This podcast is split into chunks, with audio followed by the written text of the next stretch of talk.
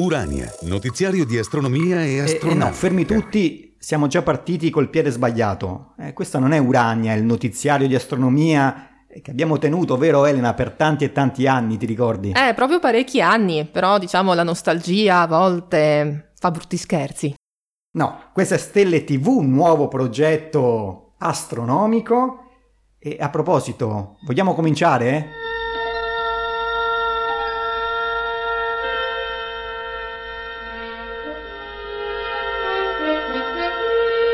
Spazio, ultima frontiera.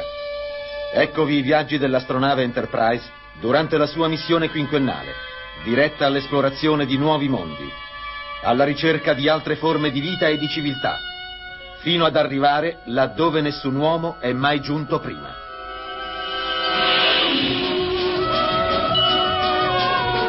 Una musica inconfondibile. Eh, che cosa ti fa venire in mente, Elena? Eh, Luca, che domande. Anche chi non ha mai visto una sola puntata riconosce la firma musicale di Star Trek. Giusto, risposta corretta, Star Trek.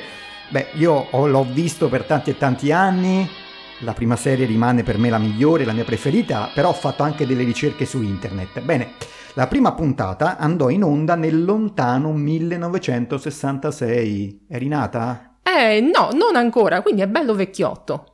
Pensa che l'uomo, tra l'altro, non era ancora andato sulla Luna, però erano iniziati già da tempo i primi viaggi interstellari, nella fantasia degli sceneggiatori, in particolare di Star Trek. Beh, il tema del viaggio sta già nel titolo della serie, Star Trek, dove Star, lo sappiamo tutti, sta per stella, stellare, mentre Trek significa proprio lungo viaggio. Eh già, perché eh, quasi in ogni puntata c'era un viaggio, un nuovo mondo da scoprire, altre civiltà, come veniva detto ogni volta nella sigla di apertura. È stato proprio il tema dell'esplorazione spaziale ad affascinare tanto. Io direi anche a garantire a questa serie televisiva la fortuna e il successo, e soprattutto a guadagnare un pubblico rimasto fedele per tanti anni. Sì, il tema dei viaggi interstellari. Bisogna dire che i, i vari equipaggi della nave Enterprise, eh, di chilometri o per meglio dire di anni luce, ne hanno macinati parecchi. Ma questa è fantascienza. Nella realtà, invece, cosa abbiamo combinato? Siamo arrivati sulla Luna e poi... Eh, E poi la Luna per ora resta l'unico altro corpo celeste ad essere stato raggiunto, visitato, altro corpo celeste, dando per scontato ovviamente che poi c'è anche la Terra sulla quale abitiamo.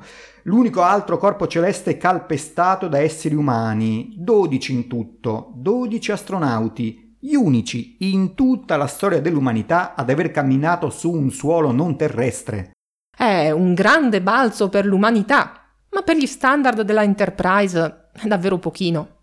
384.000 km appena è la distanza media Terra-Luna. Beh, anche se, eh, se effettivamente siamo rimasti con i piedi per terra o comunque nei suoi dintorni, però ci siamo in ogni caso spinti oltre la Luna con le sonde. Con le sonde abbiamo continuato a lanciare sonde che hanno esplorato tutti i pianeti del Sistema Solare, perfino l'ex pianeta Plutone, da pochi anni, ahimè, declassato a pianeta nano.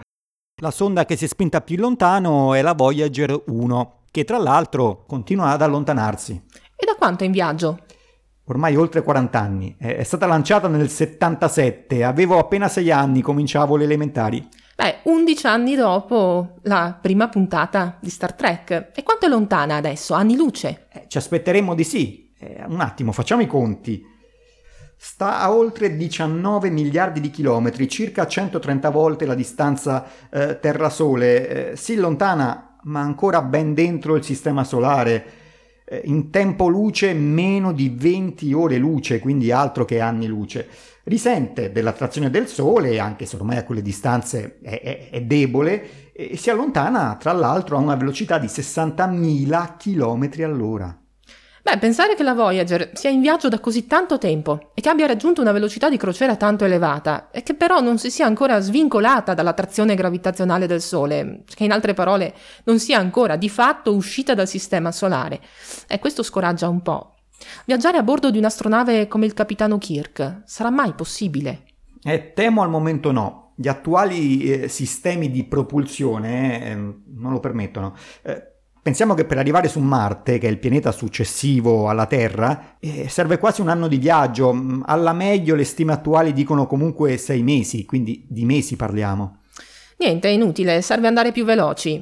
È possibile anche solo ipotizzare un mezzo di propulsione che ci permetta di coprire distanze enormi, però in tempi ragionevoli. Ad esempio, in Star Trek usavano l'iperspazio. È solo fantascienza o c'è qualche fondamento scientifico?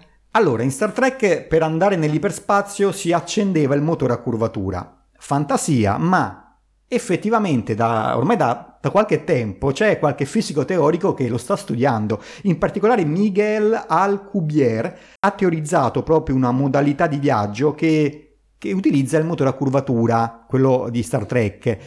Come funziona? In pratica bisogna costruire un motore che sia in grado di disto- motore, una, un'apparecchiatura che sia in grado di distorcere lo spazio attorno all'astronave.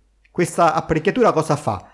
Allarga lo spazio dietro l'astronave mentre accorcia lo spazio che gli sta davanti.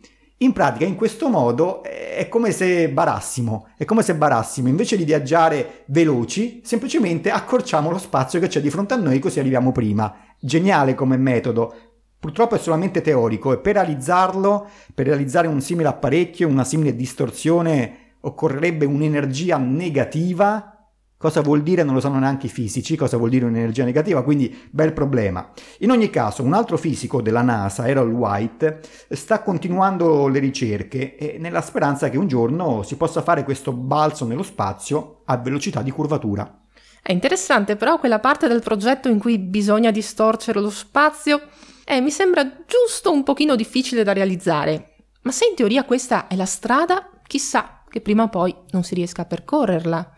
Nel frattempo accendiamo noi un motore potentissimo, quello dell'immaginazione. Saliamo a bordo della nave del capitano Kirk. Dove si va con le attuali conoscenze? Beh, la prima cosa a visitare altri mondi, ovvio, che domande. Tra l'altro i telescopi, i telescopi quelli specializzati, eh, sia spaziali che a terra, eh, hanno scoperto al momento migliaia e migliaia di altri mondi, e quindi basta solo andare a vedere. Pianeti extrasolari, certo, il primo è stato scoperto nel 95. E quindi significa che ai tempi di Star Trek anche i pianeti di questo tipo al di fuori del sistema solare erano fantascienza. Ma questa è un'altra storia? Un'altra storia che ci teniamo in serbo per un altro viaggio che faremo presto, in una delle prossime puntate di Stelle TV.